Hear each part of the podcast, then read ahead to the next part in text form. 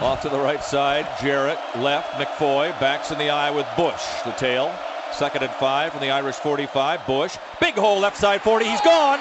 The Trojans have tied the ball game up.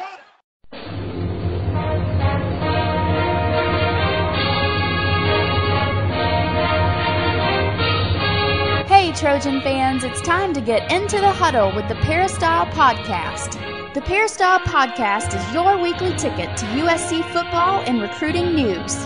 And now, here's the host of the Peristyle Podcast, USCFootball.com publisher Ryan Abraham.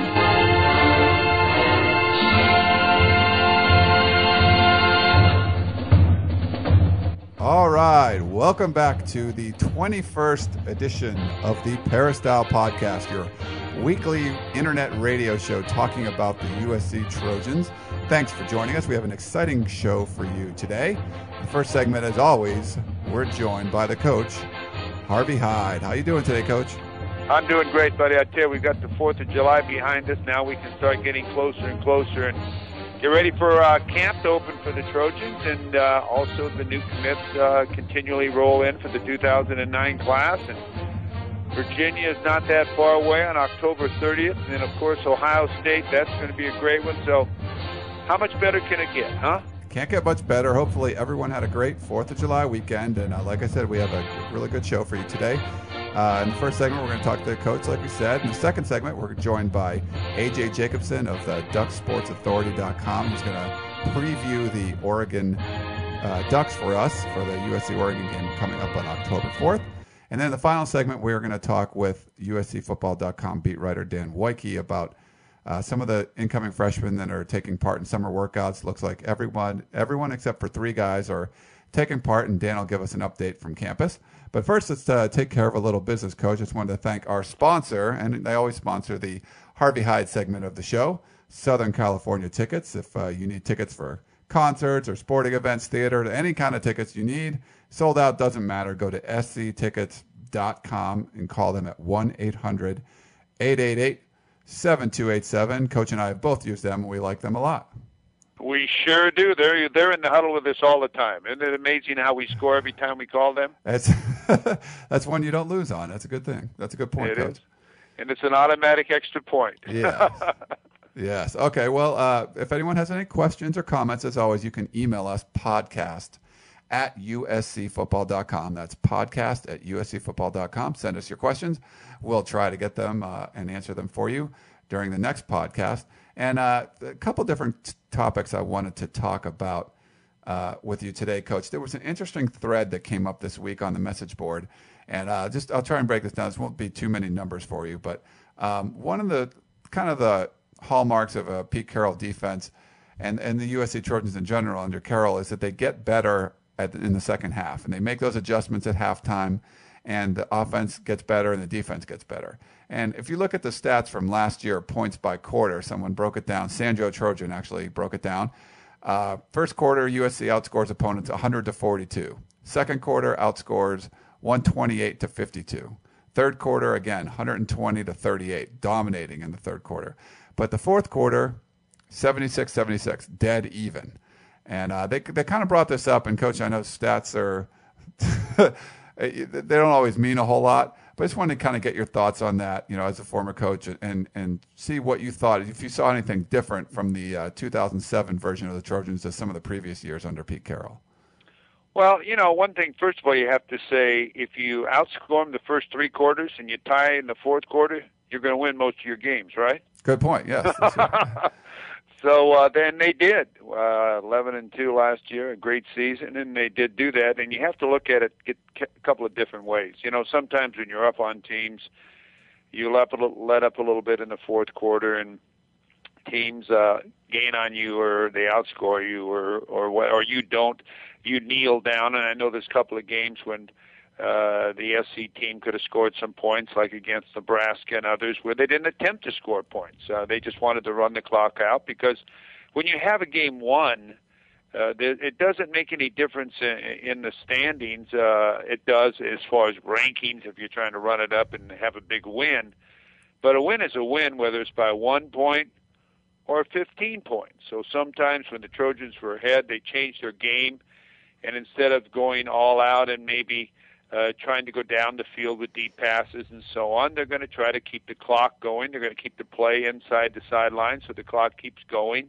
They want to move the chains and so on. And sometimes you have a different philosophy where the stat isn't necessarily the number of points you score. The stat is that you maintain your lead and win the football game. So when you look at a lot of stats, sometimes it doesn't always tell you the true story or the real uh, thing that's happening. You look at it and you like to analyze it and see why, especially if in the fourth quarter, say you were leading in the in most of the game, and in the fourth quarter you had many points scored against you, and you lost some close games. Then you'd want to look it up and you'd want to say, now why did this happen? Are we out of shape? Uh, was it our, were, were we running? Uh, did we have too many turnovers? We couldn't handle the pressure.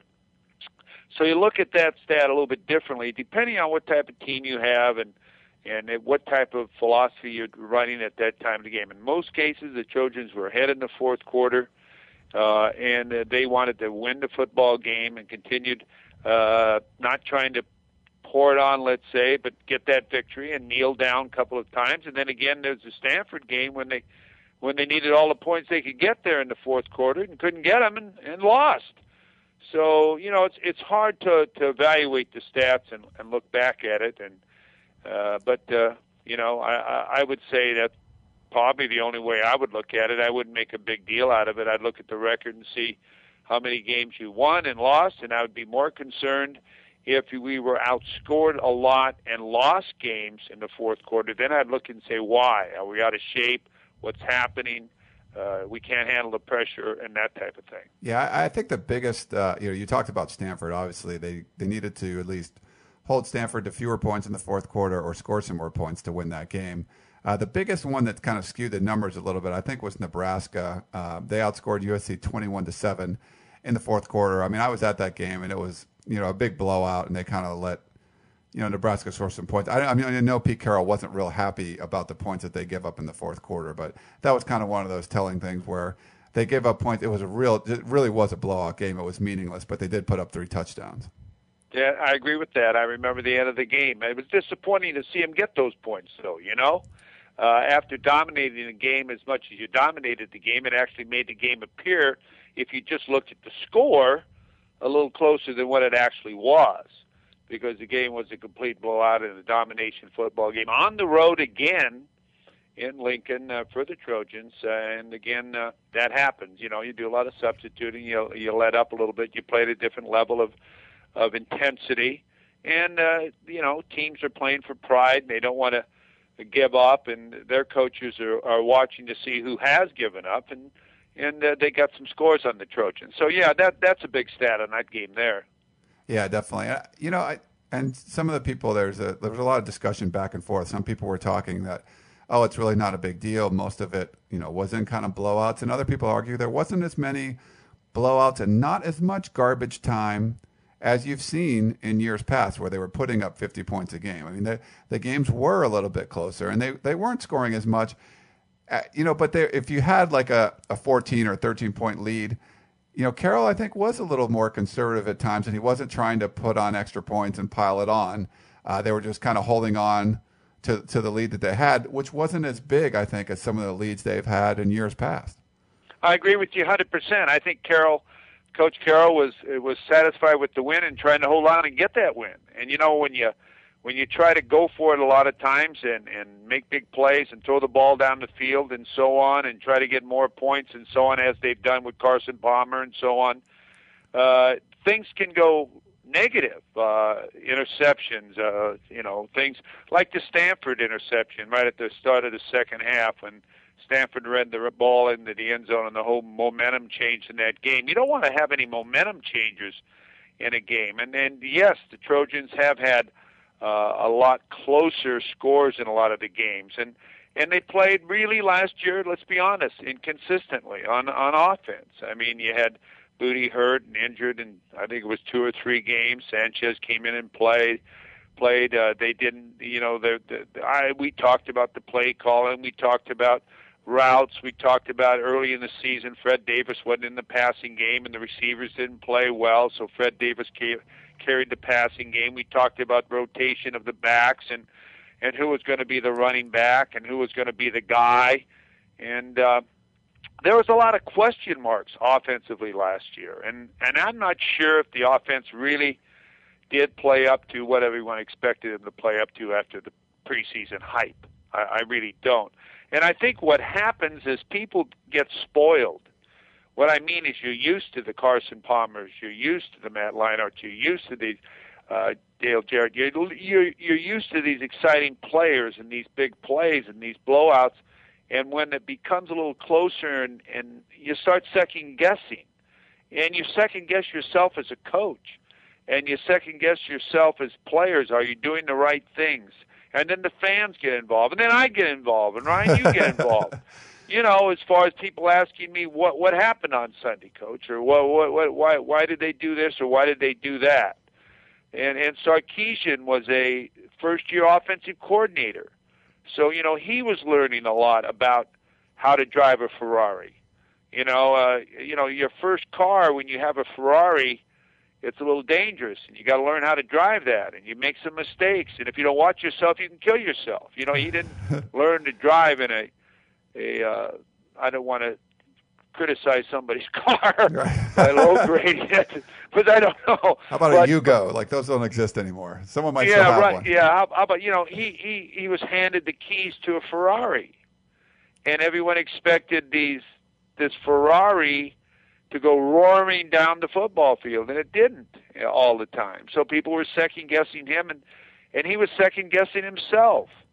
And the receivers weren't playing uh, as well as they should be playing, or blocking as well as they should be blocking. And so you know, uh, you know those stats. And when you look back at the season, yes, they didn't have all the blowout games. I have to agree with those people that, that are making those comments, but they still won big games. And if they hadn't lost one game, they'd have played for the national championship. And I'm not saying they would have won the national championship, but I think they'd have had a good run for it, and they possibly could have won the national championship because they'd have played Ohio State rather than uh, rather than LSU playing Ohio State, and I would I would have bet on USC if I was a betting guy. Yes, uh, I, am kind of a betting guy. I definitely would have uh, followed your lead on that one, Coach. I guess the final the final point on this, the uh, last post in the thread, at least for right now, uh, they kind of make a point that the real litmus test is going to come on September 13th, and I think that's one of those things where, you know, Trojan fans a lot of times they care how much they beat Cal by. You know, they want to win. You know, but winning by five isn't all that exciting for them. They want to win by 21 points. They want to win by three, four touchdowns. But when you have games like Ohio State on the schedule, that's one where if you win by a fraction of a point. It doesn't matter. Like that's just a game. If you can figure out a way to win, it doesn't matter how many points you scored in what quarter or whatever. Uh, it's such a big game that just all that counts is the victory. No, you're exactly right, and I'm going to tell you this is going to be quite a challenge for the Trojans. Playing at home in the Coliseum against Ohio State. You know, Ohio State has 10 returners on offense and 9 returners on defense.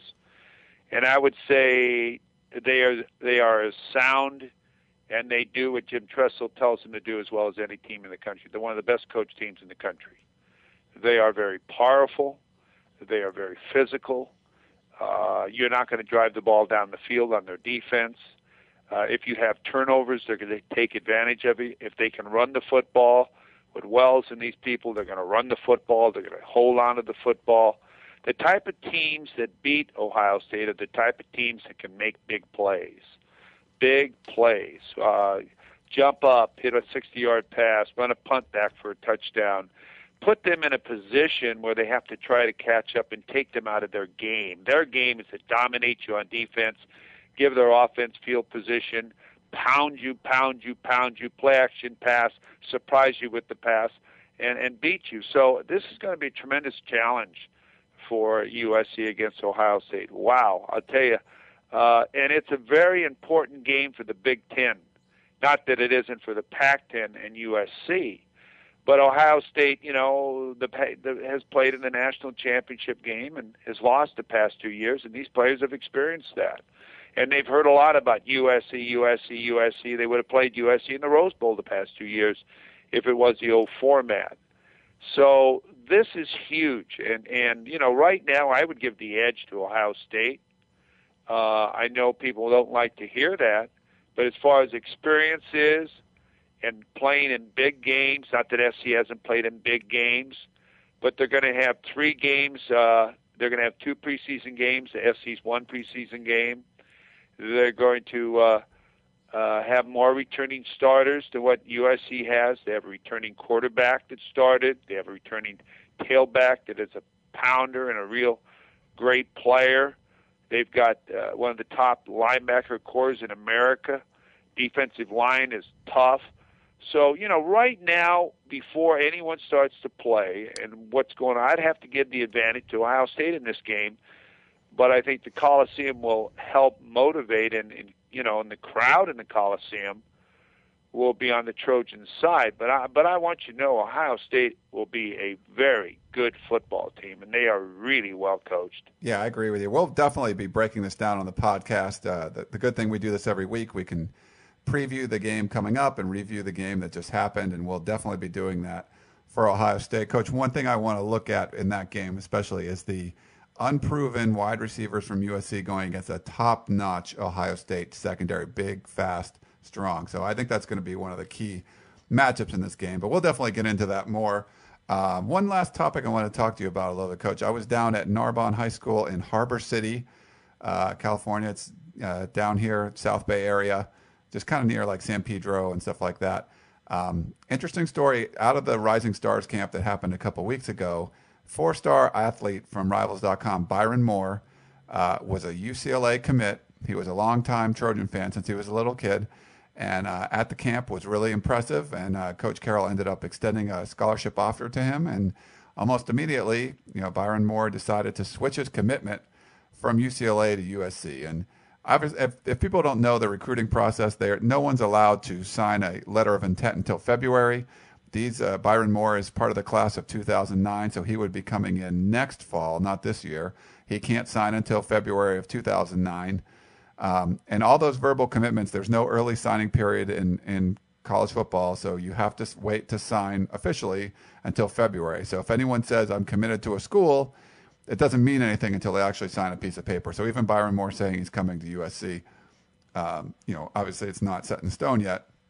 But coach, having a kid decommit from a even just from a same school in the same conference and de- deciding to commit to another school where you know you're going to play that that team and that coach over and over again throughout your career, but having a kid switch from UCLA to USC is just not something that that happens all that often. I just wanted to kind of get your your comments on that because he's a great player. He was one of the best players in UCLA's class, and they've built a lot of momentum under Rick Neuheisel.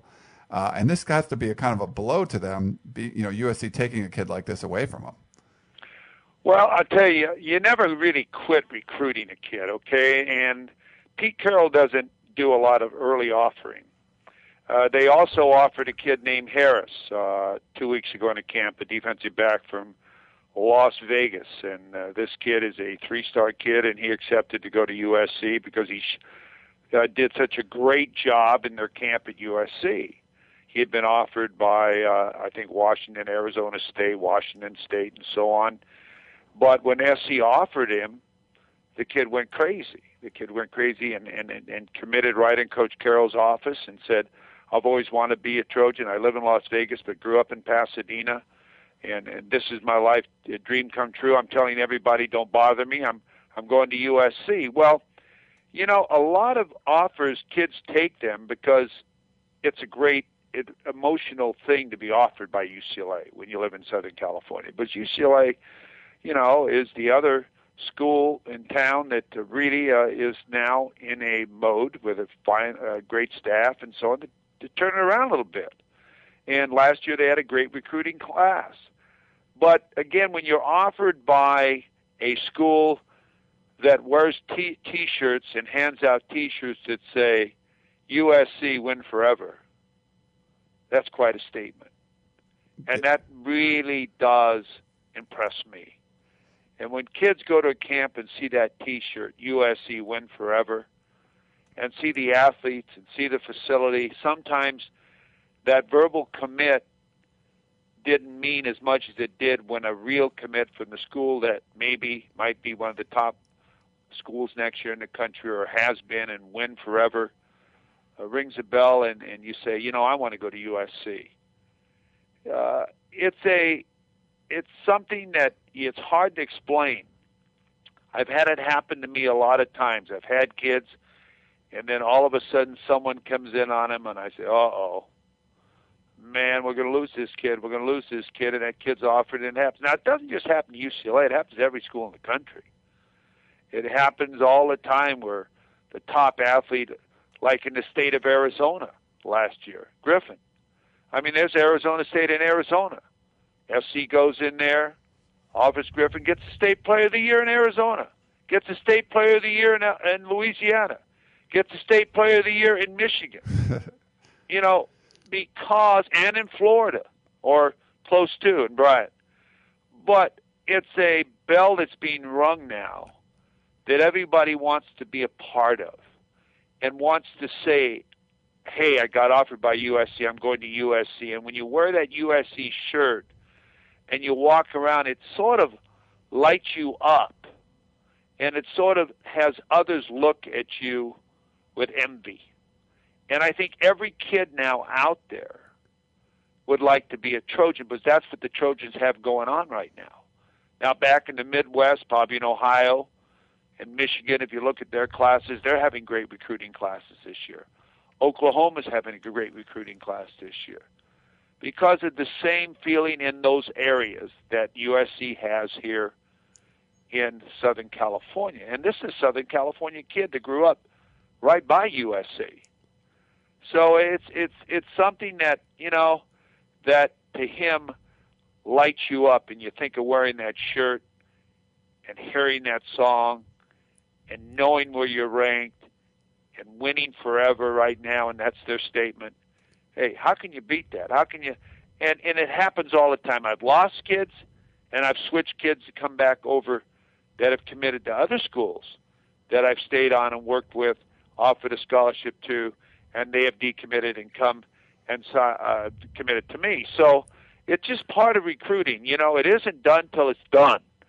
And who knows? You know, UCLA will probably be after Barkley all the way, or somebody else all the way, or or whatever. Because you know, you never know if you don't treat everything right all the way along.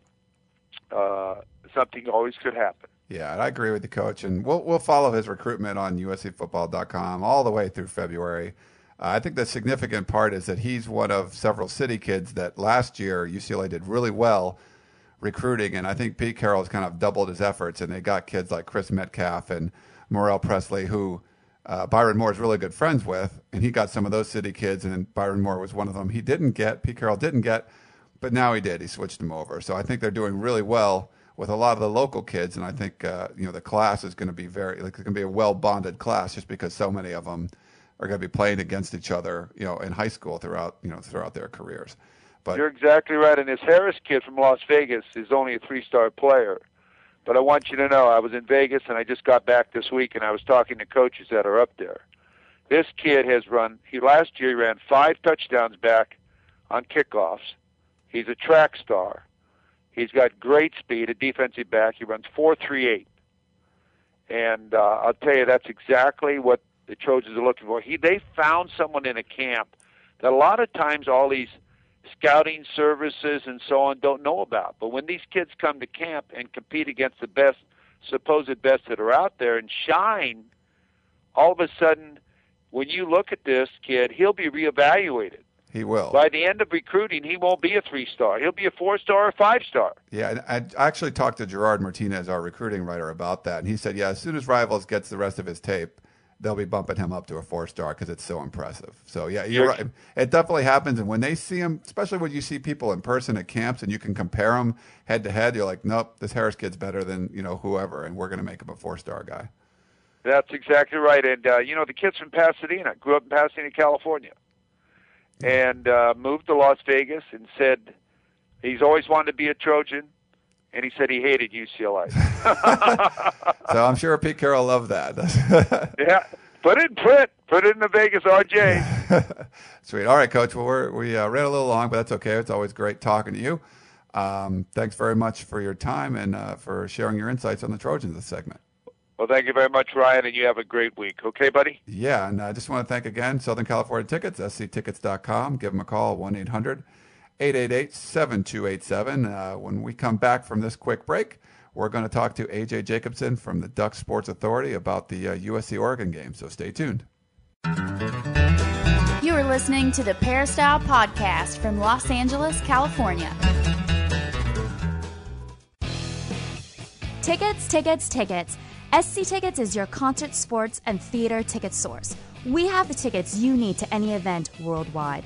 Football tickets are now available. Call SC Tickets now at 1 800 888 7287. 1 800 888 7287. That's 1 800 888 7287. Or visit us on the web at sctickets.com.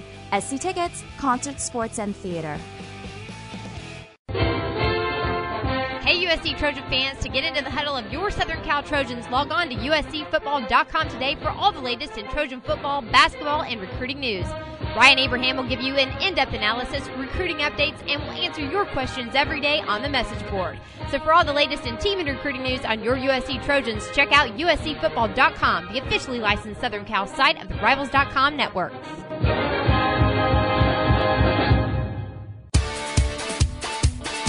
It's time to get back to the Peristyle Podcast, presented by USCFootball.com.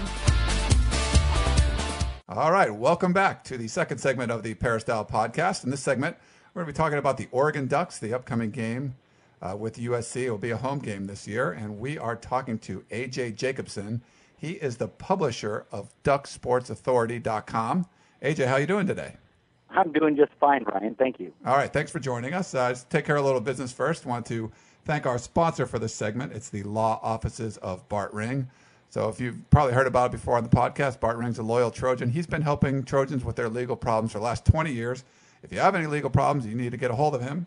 You can call him at 818-587-9299 or you can go to his website, bartringlaw.com. All right. So AJ, just uh, first off, I saw one of the latest things you wrote on the website was uh, you know Mike Bellotti talking about the quarterbacks. Obviously, Dennis Dixon is gone, uh, Leaf is gone. What was the uh, quarterback race like this spring for the Ducks? Well, it was an interesting race. The front runner of the race was hard to evaluate because he was out of contact, and that would be Nate Costa.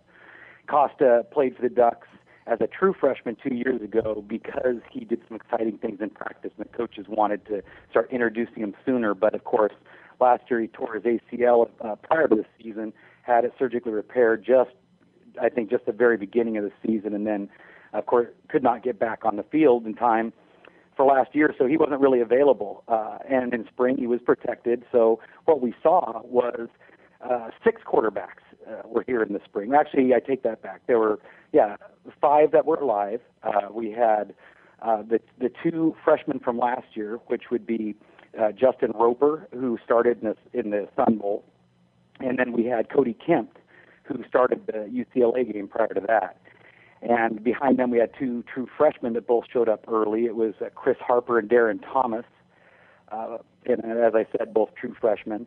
And then we had a, a, a walk-on whose name was Kate Cooper, who subsequently has transferred from the team. So it, the people we saw in spring at quarterback weren't all around. Uh, Cody Kemp left uh, for Mon- transferred to Montana State. Um, the walk-on quarterback left and transferred to a small school. So we were left with the two freshmen uh, and and of course uh, the the star of the Sun Bowl. So um, the people we got to evaluate this spring will not be who we're, we're necessarily looking at this fall because we also added a, guy, a JC transfer named Jeremiah Masoli, who apparently will be right in the mix right off the bat. So uh, that's what I'm thinking. Uh, we saw this spring. All right. Well, yeah. It's, I mean, obviously, your leading passer is gone with Dennis Dixon. He was also one of the leading rushers on the team. Uh, him, along with Jonathan Stewart, two leading rushers off the team are gone. What did the uh, running back situation look like when you were checking it out? Running back situation was uh, again difficult to evaluate just because we had Jeremiah Johnson out of contact uh, for the spring, who will certainly be our number one guy come fall. Uh, apparently, he's 100% ready to go. But what we did get was LeGarrette Blount, who was a JC transfer, showed up a little bit early. Uh, was was really exciting to us because we knew he had good thickness and size and good length. Uh, what we didn't realize was that he had good vision in space and that he could make people miss. He could he could run through people, uh, but he could also make people miss. So he had an element to his game that was very difficult to evaluate on the tape, but it was very nice to see once he got here. I think what we saw was that LeGarrette Blount is going to be a good complement to Jeremiah Johnson at the running back position. You've got a very, strong runner and a very elusive, uh, quick and fast guy. So uh, that's what we're kind of projecting going into the fall would be those two guys. Although some of the younger guys, uh, you know, had their moments too in the spring, but those would be the two guys I'd focus on going into fall. Okay, and then uh, uh you know out wide receivers, top two, I believe the top two receivers. Uh, I think it's Williams and Dick, Williams and Dickson, if that's not, uh, if I'm not mistaken. They're both they're both returning. Is that right? Uh, that's correct. And Dickson being the tight end, uh, Ed Dickson, and um, of course uh, Will, uh, Jaison Williams will be a senior next year, and Jaison has had a few tremendous games for the Ducks throughout his career, starting really with his sophomore year. So he'll be back. We'll have some other seniors. Terrence Scott, who is a uh, it might come in into his own as a senior. Um, there's a transfer, uh, Jamere Holland, who uh, some Trojan fans might be familiar with. Uh, Certainly, yeah. yeah, he uh, he had his moments in spring also. So, um, but primarily, I think our number one guy will probably be Jaison Williams. Ed Dickson at tight end's a, a great option, and I think you're going to see a lot of passing to him too at that position. Okay, yeah, definitely. I think uh, a lot of Trojan fans love to see his speed. Uh, I think they were disappointed when he when he transferred out, but you know all the kids got to do what's what's good for them. Uh, you know, I'm, I'm, sure they'll be excited to hear that he had a, a, great spring and he's doing well there. I'm sure people will be rooting for him. I, I don't think they'll be rooting for him uh, come October 4th, but you know. Right. well, he has that one intangible that you just can't teach, and that's that pure speed. And I think a lot of programs could use him. And I imagine from a Trojan perspective, they're not thrilled to see him go to a Pac-10 school because he is a talent. You know, he does have that speed that's very difficult for a a defensive back to keep up with when he's having to turn his hips and all that. So um, it could be exciting, you know, if he gets himself in the rotation uh, at wide receiver, which is very possible. Um, you may well be seeing him. Oh yeah, and I mean he's certainly someone that can stretch the field with that speed. So it's always a threat to score, and uh, you know he might not catch that many balls this year, but I bet you he gets a few few at least big long plays, a couple touchdowns, stuff like that. Um, just overall on the offense, I think there was some. You had to replace some offensive linemen as well. There's just five returning starters. Do you think it's going to take them a little bit of time to kind of gel? I mean, obviously with Dixon in there, they were remarkable. You know, it was just a, an incredible offensive machine. And once he went down, it just kind of everything kind of fell apart, I guess. But what are, what are you expecting out of the Duck offense this year? Well, the thing with the Duck offensive line in particular is that it's as deep as we've ever really had at Oregon with serviceable guys. I mean, uh, we've had we've had six and seven man rotations, particularly when uh, Coach Mbukos was offensive line. With Coach Greatwood, he likes a little more depth than that. And I think it's starting to pay off. I'm not.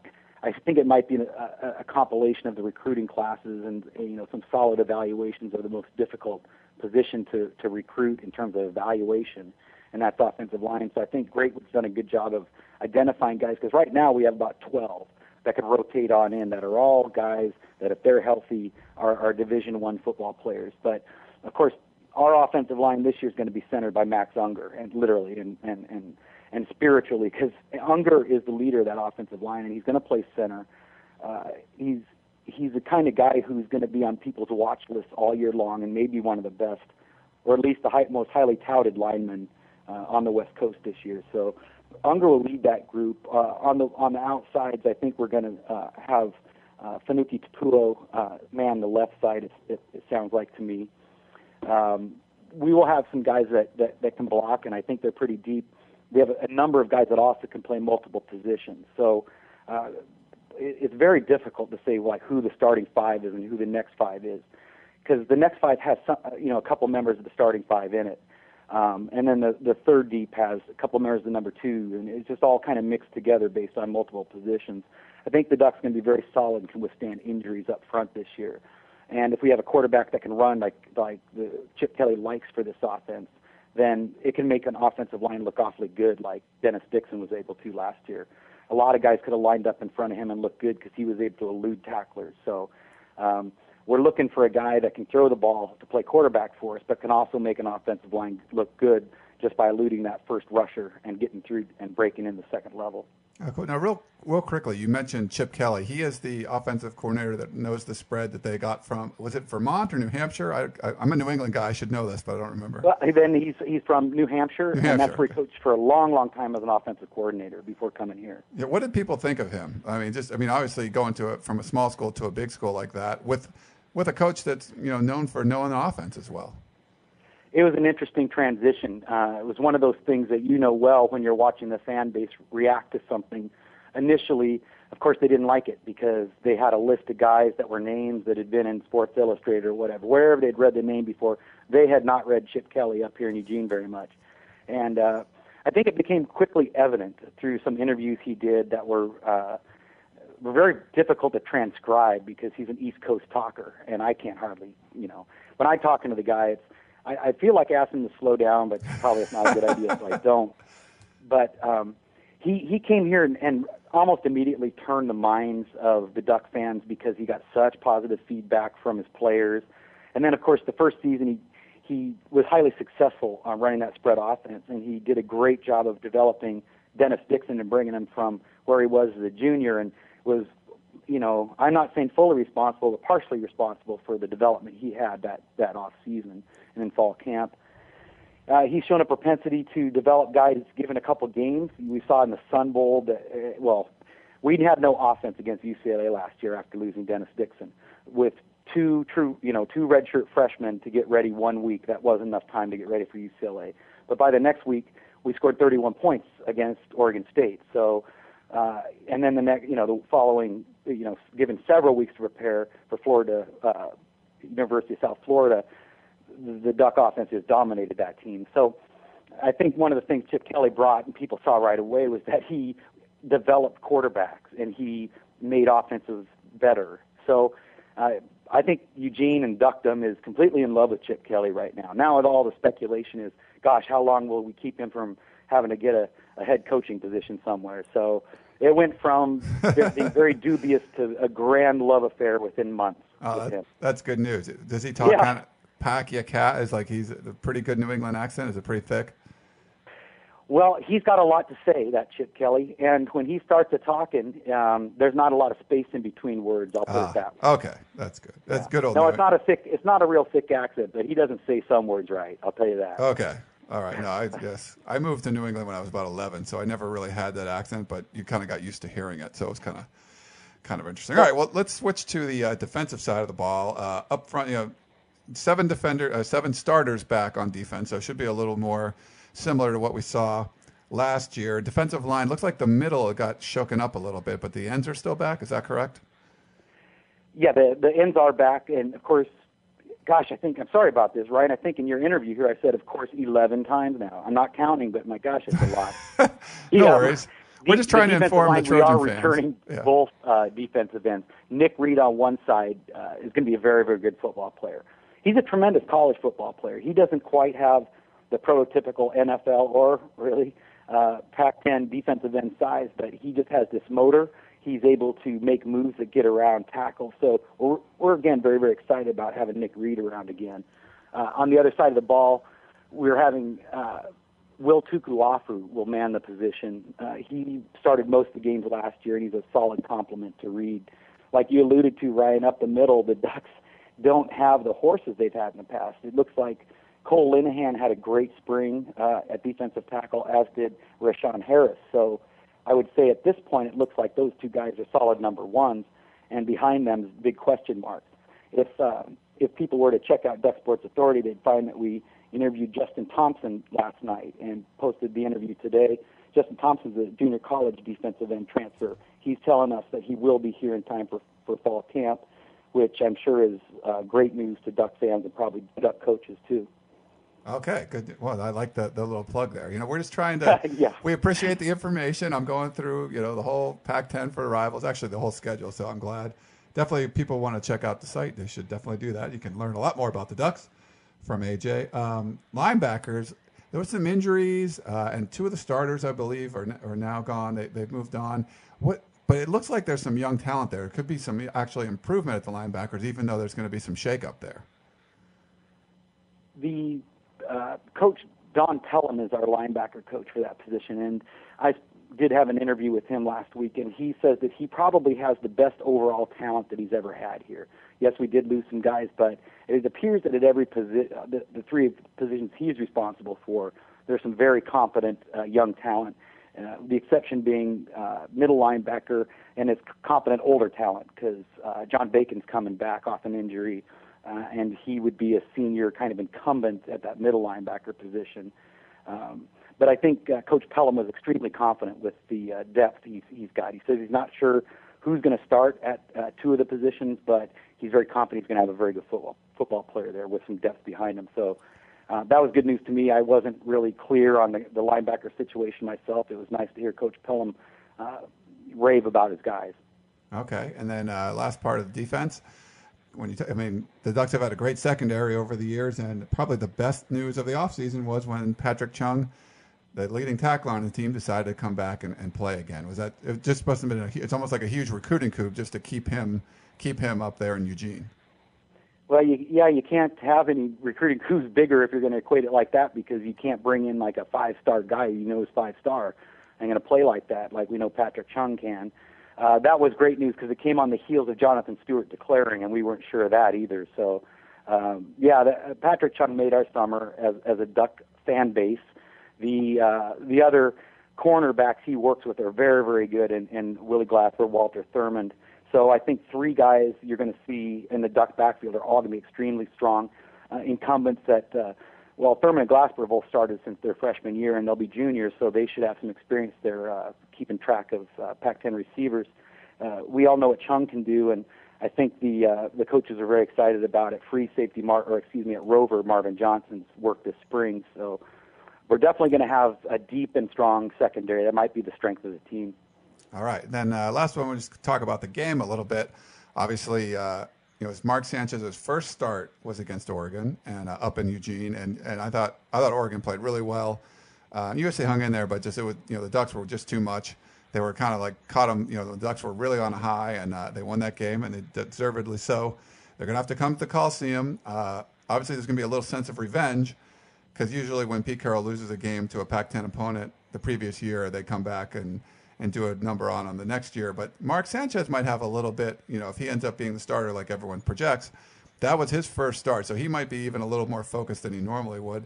There's probably not much talk about this game because, you know, Oregon has to play, you know, Utah State and playing at Purdue and Boise State all before this game, plus a couple uh, Pac-10 games, Washington and Washington State, all, all, up in the Pacific Northwest.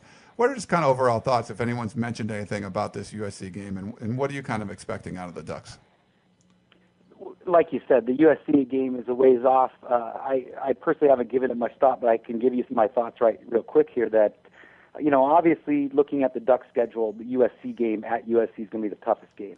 It's going to be the toughest game on anybody's schedule at USC. So that's not going to be any different. Uh, like you said last year, um, it was a very, very excellent and hard-fought football game.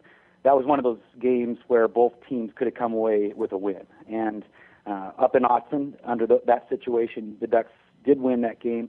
Uh, I, I'd be surprised if the if the uh, USC team felt too much of a revenge factor other than just the getting beat part because I think everyone involved in that game realized what a solid football game both teams played. So usually there's some respect as much as anything coming out of those. Although how can you not have some revenge factor? It's defending your home turf is what it's doing. So I would expect USC is going to be as fired up for that game as they're going to be for almost any game on their season because they know that the Ducks are one of the top contenders for the Pac-10 crown, and you can't have a letdown in the Pac-10 season and still be crowned as the champion. Not most seasons, and you certainly in the Pac-10 aren't going to be the national champ if you get a loss. So uh, I think USC is going to have every incentive to win that game.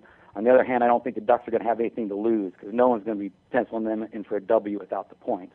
So good game coming up there. I hope both teams are playing well when the time comes and don't have a lot of injuries to mar that situation because it has the makings of a very very solid football game. Yeah, I agree with you. I think there's a, a there's not I don't think there's much of a hatred there for that rivalry. Not like maybe with Oregon, and Oregon State, or USC and UCLA. It seems to be a lot more respect, and I, I think the USC players knew that Oregon was just on fire, and they played really well, and they were I mean, they uh, if Dixon doesn't go down, I don't see how they couldn't have. They could have beat Ohio State, I think, for the national championship for sure. Um, but you know that's that's water under the bridge. We'll see what happens when the game comes around. But AJ Jacobson, Duck Sports Authority, uh, thank you very much for joining us and sharing your thoughts on the Ducks.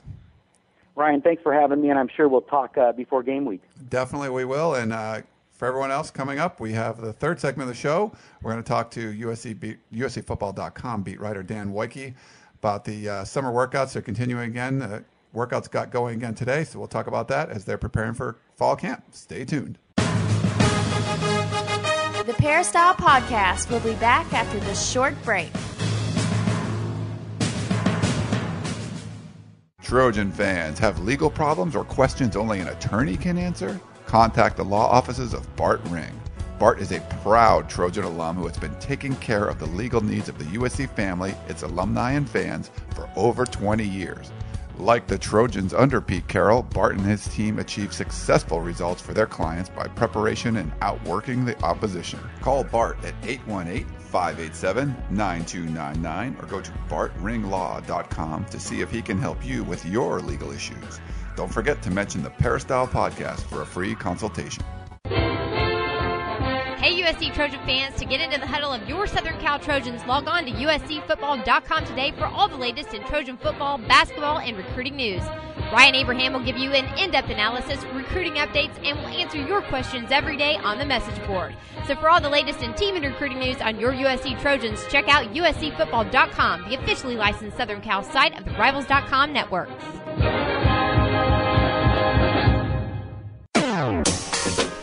We now return to the Peristyle Podcast and your host, Ryan Abraham. Welcome back to the final segment of this week's Peristyle Podcast. We are going to talk to USCFootball.com beat writer Dan Woike, not not new USCFootball.com beat writer anymore. You're just a regular beat writer now, Dan. How you doing? I'm I'm a grizzled veteran at this rate. been here since May 1st, and he's been around the program. I think you know just about everybody's name now, right? Just about. I'm doing. I'm doing all right. Um, you know, every once in a while I still get tripped up on somebody, but uh, doing pretty good. Yeah, and I think it's it's harder now for anyone that's covered this team.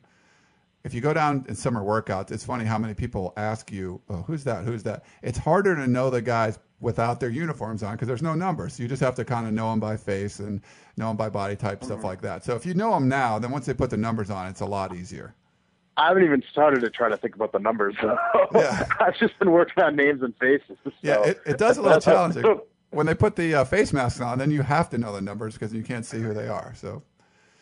Yeah, right. So I don't know. We'll figure it out. Thank uh, God for rosters. Yes, rosters are good. We'll be handing them out at uh, fall camp. So if, if everyone doesn't know, uh, players report August 5th, and uh, fall camp begins on August 6th. They have to do, I think, four. There's four or five one a day practices before they start the two a day uh, sessions going, and it takes like I think mm-hmm. about the third practice they can start putting pads on. So it gets more yeah, I think it's three, it's three, practices. I'm, I'm almost 100 percent sure. Yeah, so, so it, it, it, goes on. It, it's a fun time. We'll definitely be down there. Pete Carroll welcomes fans to come down, check it out. So definitely do that. We'll be handing out rosters on the sidelines, and we'll be doing tons of reports and uh, videos and photos. So stay tuned to USCFootball.com for all of that. We'll keep you up to date of what's going on. But today, what we wanted to focus on was some of the incoming freshmen. Looks like, Dan, all of the freshmen except three are are enrolled and taking summer classes and doing summer workouts. Exactly. Uh, just from uh, talking to the guys and the guys I saw today, everybody is there except for uh, defensive end Nick Perry, offensive lineman Daniel Campbell, and running back Curtis McNeal. Those are three guys that still have some stuff to, to clear up uh, academically. Um, you know, I'm not saying that any of those guys aren't going to get in or, or are. Um, it's just that they're not here yet.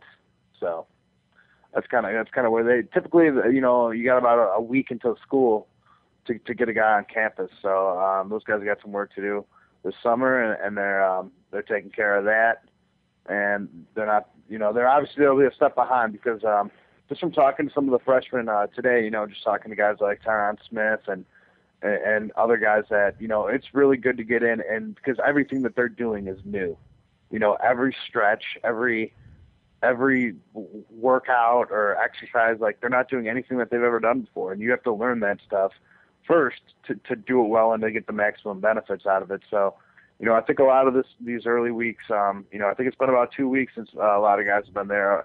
Between between a week and two weeks And uh, you know, from everybody I've talked to, you know, things are going good. Just seeing the guys interact with each other, you know, I mean, you know, I was uh, talking to Allen Bradford today, and Bryce Butler came by on his bike, and and AB was talking about going to hang out over at Bryce's place when Bryce got done with class. You know, maybe play some Madden or something like that. And you know, it's it's uh it's good to see you know that that those guys are in the mix, and, and you know, I mean, like I said, we've talked about this before. Um, I don't know if we've done it, you know, for the podcast, but it's a really likable group of guys. All the guys that when we were when we were doing updates in the, um, you know, in the in the, in the late spring, I thought I, I was really impressed with just the the overall character and you know, very smart and and just good people. And and they seemed you know they seemed like they had all had like you know good heads on their shoulders. And and that's kind of that's I'm getting more of that impression now. And obviously you know there's they're meshing well and and and that's that's a huge part of it. So things are going well with the freshmen right now. Well, hopefully they feel the same way about you, and they don't uh, turn down any interview requests. But so far, so good. I think they must. They must um, actually, Br- Bryce Butler requested an interview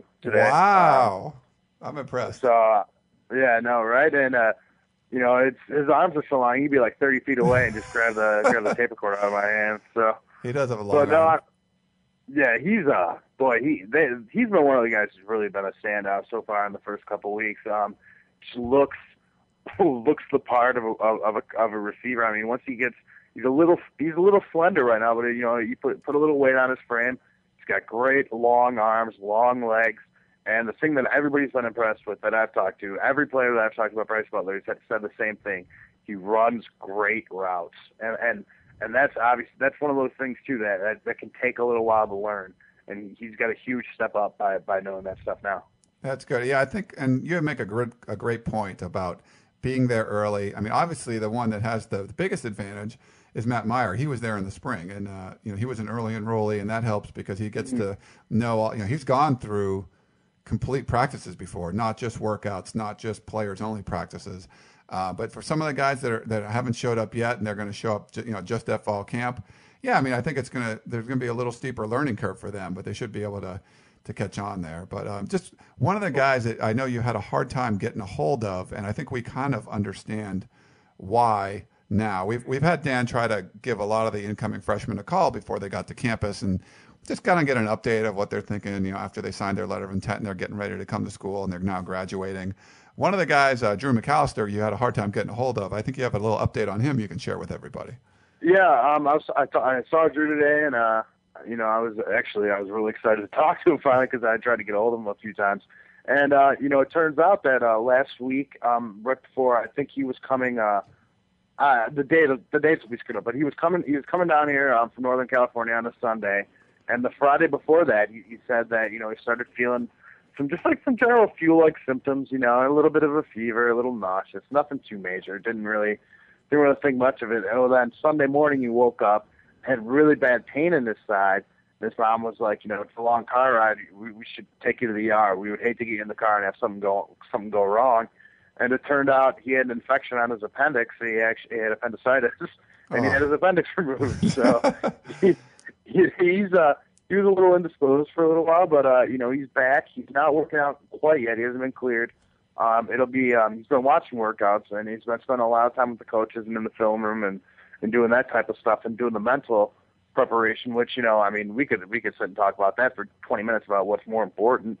And you know, you know, he's doing the the mental aspect right now. Um, he said he's hopeful that you know within the next week or so he'll be able to, to get back on the field. I know he he wants to be out there. It's something where, especially when you when you go through all spring and you know he was running track and and and he was in great shape and and ready to get out there and, and show what he can do. And you know, he get a little derailed by by something that you can't really control, like appendicitis. I mean, that's just you know that's kind of a fluke thing. So it's uh it was uh it was good talking to him though, and, and you know he's another another good kid, you know, and that's the the, the hallmark it seems of, of these Pete Carroll classes is that they're just littered with good people.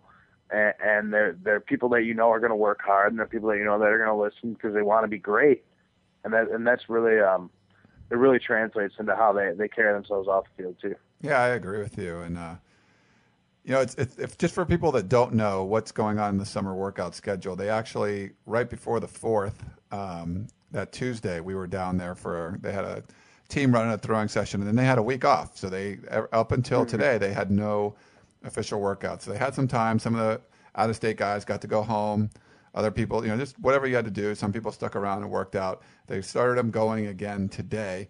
Um, that's Dan was down there getting some updates on the workouts. Anything else was before you know we got to wrap this up. Anything else uh, that was interesting down there from the workouts you saw today? Um, no, just from talking to everybody, you know, it, it just seems like people. It, it's good to get. It was good to get. It was a well-timed break because you know I think everybody now kind of is kind of, you know, they they've shifted gears here and they're really powering towards, towards you know August 5th and and the start of practice. I mean, there's no breaks. They're going five days a week now from here, you know, all all July, and and they're they're getting into mode. It's football season. It's exciting, and guys are excited guys are working hard, and it's really it'll be it'll be really fun to see where this team goes. Cool. All right. Well, Dan, thanks very much for joining us, and uh, we'll get more updates as the summer workouts continue from you. All right. Sounds good. All right. And everyone else, thank you very much for the listening to the Peristyle podcast. We'll be back again next week with uh, more Trojan news and updates and information and analysis. Thanks very much for listening, and we'll catch you next week. You've been listening to the Peristyle Podcast presented by USCFootball.com. Be sure to tune in next week for the latest news on Trojan football and recruiting. And don't forget, you can now download the podcast directly to your iPod or MP3 player. Just search for Peristyle Podcast the next time you log into iTunes.